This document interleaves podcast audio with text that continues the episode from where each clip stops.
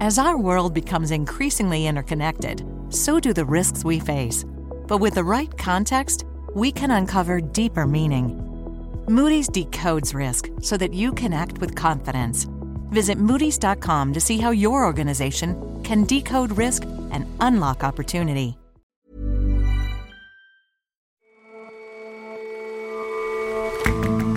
Hello and welcome to The Intelligence from The Economist. In New York, I'm Jon Fasman.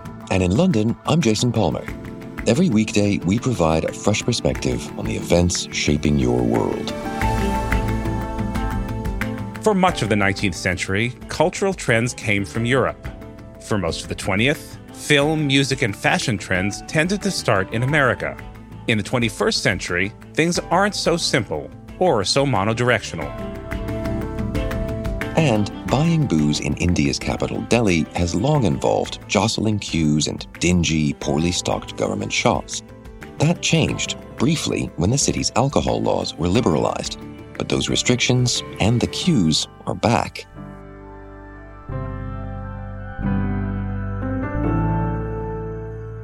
First up, though,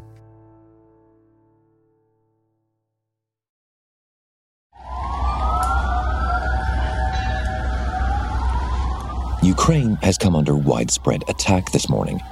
The capital, Kiev, has been rocked by multiple explosions. It's the first time it's been targeted in months. But cities across the country have also reportedly been shelled. The onslaught was clearly sparked by Saturday's attack on the Kerch Bridge, which links Russia with the annexed Crimean Peninsula, an act that the Russian President Vladimir Putin called terrorism.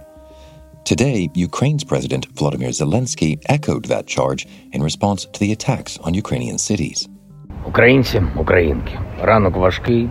Маємо справу з терористами, десятки ракет, іранські шахіди. У них дві мішені. We are dealing with terrorists, he said. They've chosen the time and targets to harm as many as possible. It remains unclear who attacked the Kerch Bridge or how, and it's unclear how long Russia can keep up this brutal pounding right across Ukraine. Whatever the answers, it seems Mr. Putin's war has again entered a new and worrisome phase.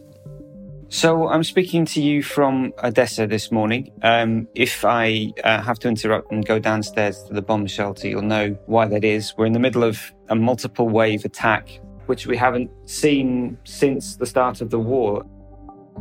Oliver Carroll is in Ukraine covering the war for The Economist. Kiev was hit with multiple attacks this morning. Lviv, Kharkiv, Dnipro, and uh, obviously everyone is wondering what's coming next. The president, Zelensky, is asking everyone to stay in bomb shelters and basically to to hold on and, in his words, to stay strong. But this is a very shocking morning all across Ukraine. And I guess the expectation was that Russian forces would hit back after what happened at the Kerch Bridge, but this exceeds even those expectations?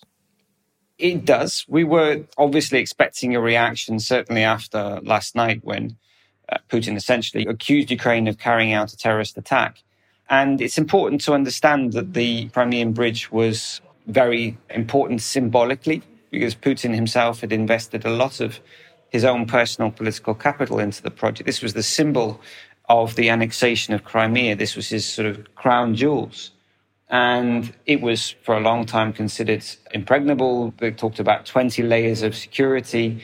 Uh, but the Ukrainians apparently seemed to find a way through. So, for the fact it was such a personal project, but also strategically critical to the war effort in the southern theaters, where Russian forces rely on the heavy machinery and the logistics and the fuel which comes across that bridge. It was an important moment, and I think it would be seen as a turning point in this already very long and cruel war. And you said the Ukrainians seem to have found a way through. You're assuming they're responsible here. It's too early to be definite still. Officially, the Ukrainians are not commenting about this. Um, on the publicly available evidence, the images, the footage, the optics are too grainy to make conclusive conclusions at this point. The Russians are saying this was an explosion caused by a truck bomb organized by the Ukrainians' secret services.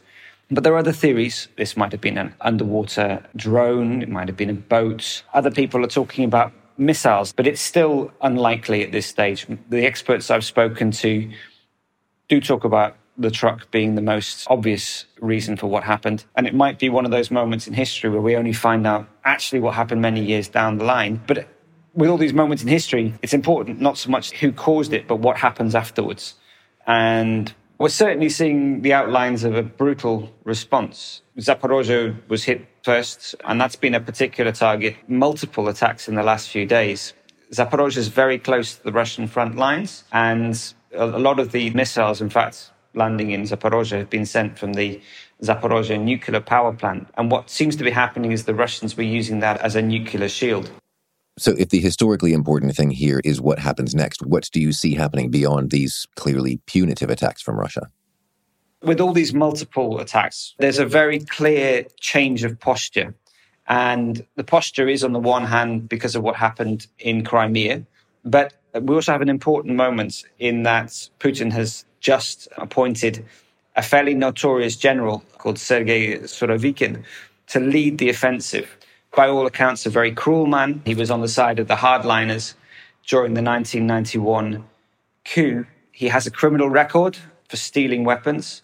And he's been through Afghanistan, Chechnya, the second Chechen campaign, certainly involved in some of the worst offenses and some of the most hardline operations in Syria. And just yesterday, I was speaking to a senior Ukrainian intelligence official, and he said he wasn't expecting good things, and he called him no less than a butcher. So it would be certainly wise to expect more of the same from Russia in the days to come. At the moment, we know there is a third wave of attack coming our way. 47 rockets apparently headed towards Ukraine, according to the governor of Mykolaiv province. And there are also reports that Russia is sending Iranian made drones across from Belarus. We knew they were already there, and we know they have approximately a thousand of them. Up until today, they've been launching about three dozen a day. They're fairly primitive things, and the Ukrainians, in normal circumstances, have learned to intercept them, how to intercept them with air defense. But it's a question of overwhelming systems, that if they send so many of them, quite a few will get through to devastating effect. So it's already very bad news, and it might be worse. And on those calls for a more concerted effort, a more assertive campaign on the battlefield, I mean, that is not the narrative of the past couple of weeks. It has been Russia on the back foot. How much more does Russia have in the tank, as it were? It's an open question. Certainly, Russia has the capacity to strike even in the center of Kiev. They do have missiles, which are very hard to intercept. They're very fast. And really, if they send enough of them over, there's no way that Kiev's reasonably effective air defenses would intercept them. Uh, so we've known that they had this capacity. And one of the big questions of the war so far is why they hadn't targeted the center of Kiev. But this is clearly one step up in the escalation. And how many more steps in the escalation they can go is unclear. So you've told us about the attacks on Ukraine's cities, but what about on the front line itself? How might all of this change the way Ukraine is doing at the battlefront?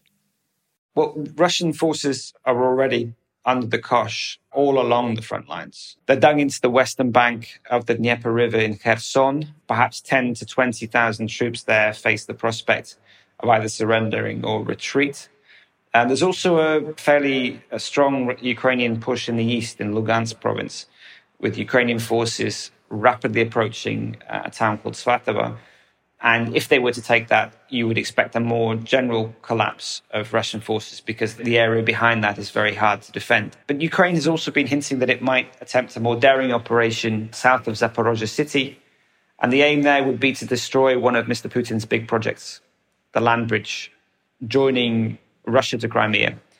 It would be a big ask. It's one of the most fortified sections of the front line.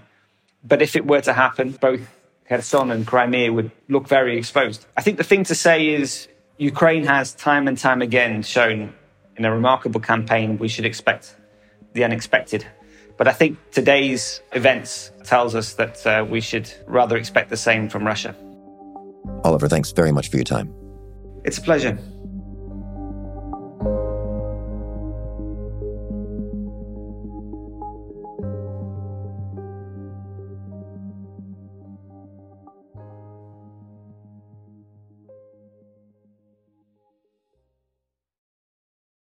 Xi Jinping is the most powerful man in the world and a big mystery. I'm Sue-Lin Wong, host of The Prince, a new podcast from The Economist. It's the real story of China's leader, his traumatic childhood, his rise through a brutal regime, and the lessons he learned. Now, he wants to reshape the world. To understand what's next, you need to know where he came from. Listen to The Prince from The Economist, wherever you get your podcasts. You've seen the headlines. Bonds are making a comeback. But if you've ever tried to invest in bonds, you know what a clunky, complicated, broken experience it can be. That's why at Public, we took fixed income and fixed it. Now you can find, evaluate, and buy thousands of bonds with an investing experience designed in this century. Add fixed income to your portfolio with corporate, treasury, and municipal bonds. Go to public.com forward slash The Economist to get started. Full disclosures can be found at public.com forward slash bonds.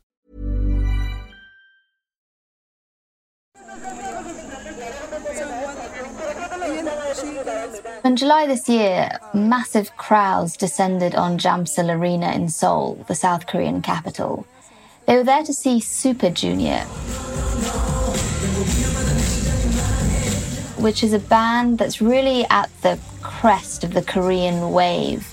There were fans from all around the world there. So where are you guys from? Uh, I'm from Peru. Oh, Peru. How are? Ecuador. Ecuador. I'm from Ecuador, but I live And it really sort of gave you a sense of the global reach that K pop has.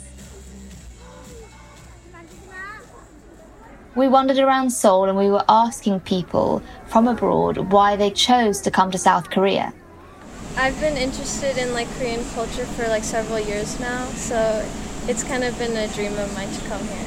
For one young woman called Angel, K pop was a big draw. First it was the food and then the music, which started with like BTS, um, and now like a bunch of other Korean artists. And then I started learning the language a little bit, so. The rise of South Korean pop culture, not just the music, but the films, fashion, beauty brands, it's part of a broader transformation of cool as I see it. Avantika Chilkoti is an international correspondent for The Economist. A century ago, you could think of Europe as the capital of cool. People around the world look to places like London and Paris in the search of the latest fashions. Skirts are on a rising market in the Paris fashion marts for spring and summer, and the severe straight lines have an... And we saw that gradually drift to America. You had punk rock music and hip hop coming out of New York. Of course, you have Hollywood and LA. More recently, you've got this whole tech culture coming out of San Francisco, this lifestyle of hoodies and hallucinogens. And you get the sense that the capital of cool is constantly on the move. So, where is it now? What we seem to think, and we've been looking at data on this, is that cool is not moving to one place now. Now it's actually dispersing. So if you think about a teenager who's sitting in New York, they probably listen to K-pop. They probably listen to some Afro beats music, which is sort of a West African style. And they probably also listen to American hip hop. Similarly, if you're a young person in Mumbai looking to stream some good television, you're just as likely to watch Made in Heaven, Made in Heaven believes the wedding should celebrate the couple. The theme should tell their story. which is sort of an Indian made romantic drama. They're just as likely to watch Squid Game, the big hit Korean drama. And on social media, young people follow influencers with absolutely no regard to where in the world these people are based. This all sounds very plausible to me, but, but how do we know it's true? How can we prove this? So we've been digging through a lot of data on this. The first bit of data we looked at was trade data. The OECD, which is a rich countries club, it estimates imports of what they call audiovisual services, things like films, radio, television. And the OECD reckons that America contributed about one fifth of imports of these services to other countries in 2021. That's down one third from a decade earlier. At the same time, America's imports of these services has increased more than fivefold to over $25 billion.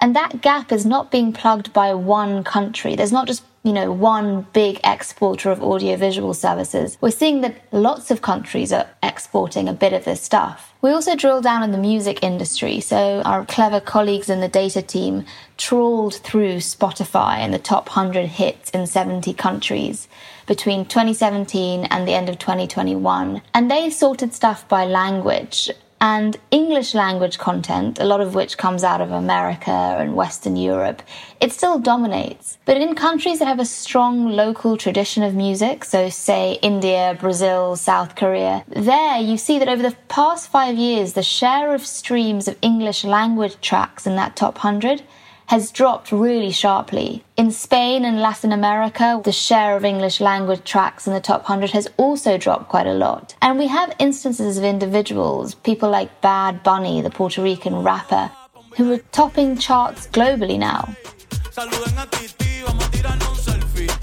And so, in that shift, Avantika, I guess I want to ask where's the cart and where's the horse? Is this artists trying to appeal more to their local markets?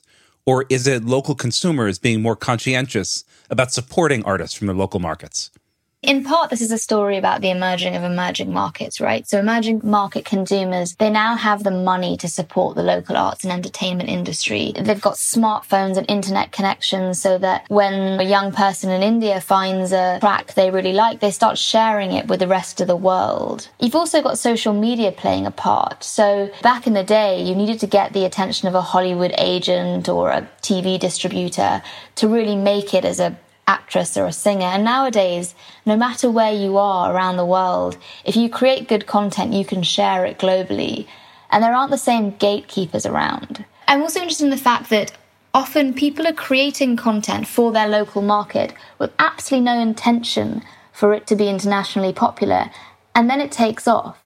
After seeing the first six episodes, we smell that there is something very particular. But uh, for the reason that. So, when I was in Paris recently, I interviewed one of the producers of a TV show called Call My Agent, Michel Feller. But uh, when we finished the first season, we knew that we have created something very original uh, in France, and we hope that. Uh, and he told me that they had no idea that this would make it beyond French television and take off elsewhere.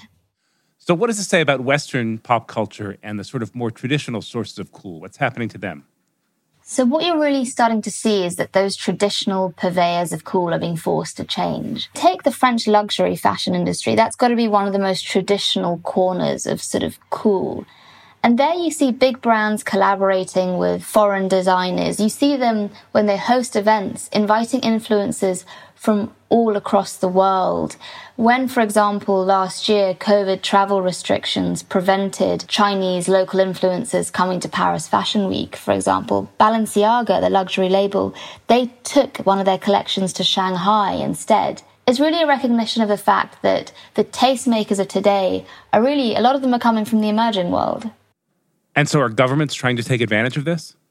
So there's no doubt governments going to be watching all of this closely. Governments want to be producers of cool because that basically means having soft power, having the ability to draw people to your country, get them to be interested in studying there, learning your language, basically sympathizing with your values. The trouble is that as cool is becoming more dispersed, as popular culture moves online and it's much quicker, pretty difficult for anyone, let alone a government, to figure out what's going to take off and to promote it. Fundamentally, there's, there's nothing less cool than being state backed. All right, Avantika, thanks so much for joining us today. Thanks for having me, Jon.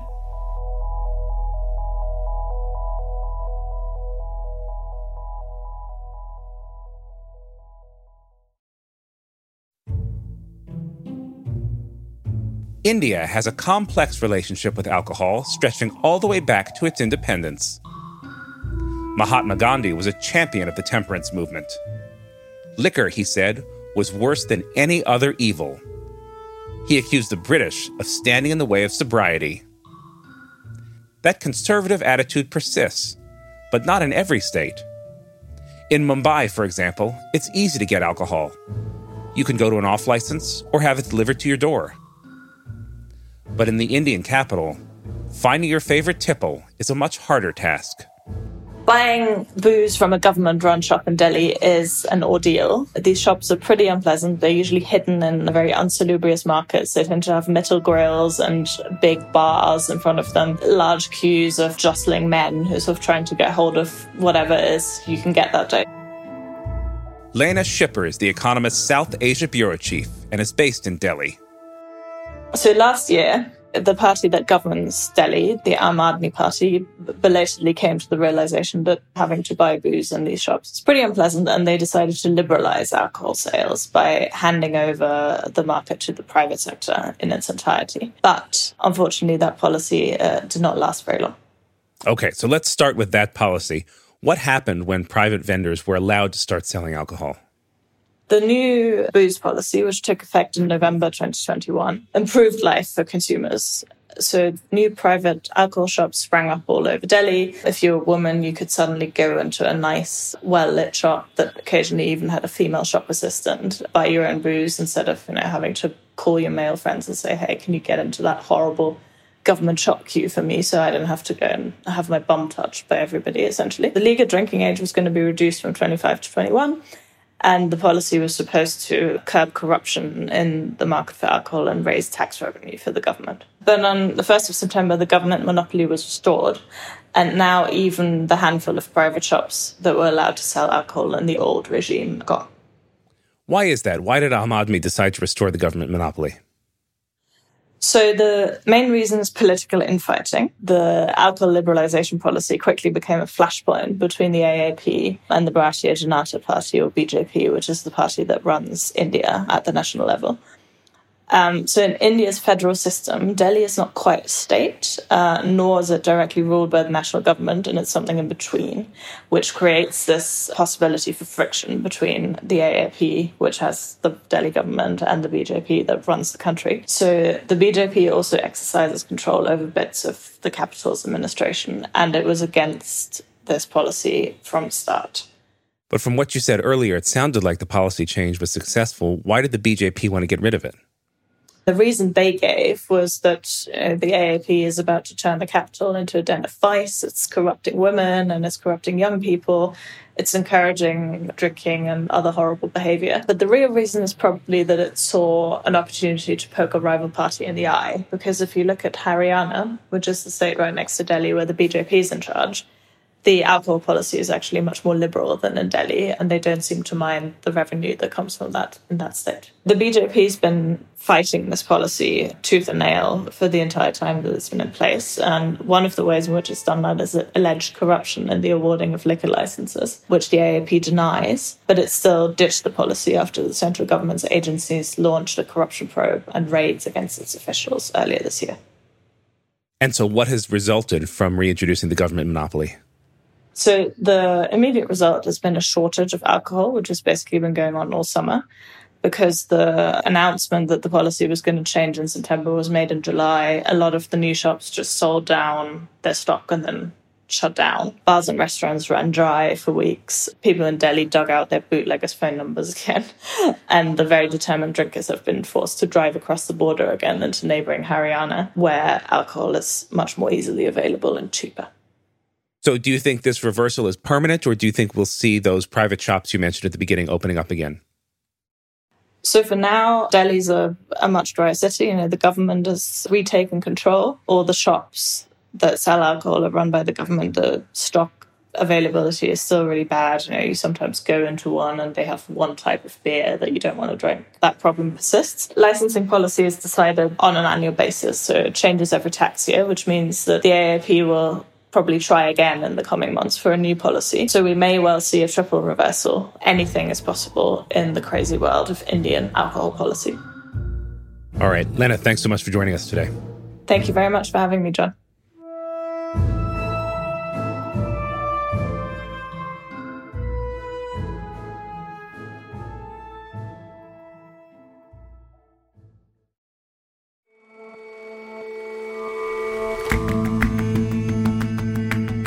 That's all for this episode of The Intelligence.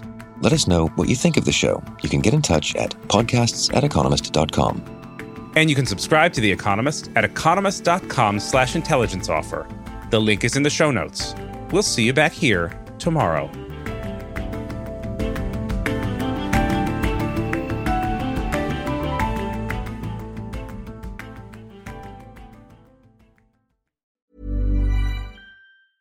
You've seen the headlines. Bonds are making a comeback. But if you've ever tried to invest in bonds, you know what a clunky, complicated, broken experience it can be. That's why at Public, we took fixed income and fixed it. Now you can find, evaluate, and buy thousands of bonds with an investing experience designed in this century. Add fixed income to your portfolio with corporate, treasury, and municipal bonds. Go to public.com forward slash The Economist to get started. Full disclosures can be found at public.com forward slash bonds.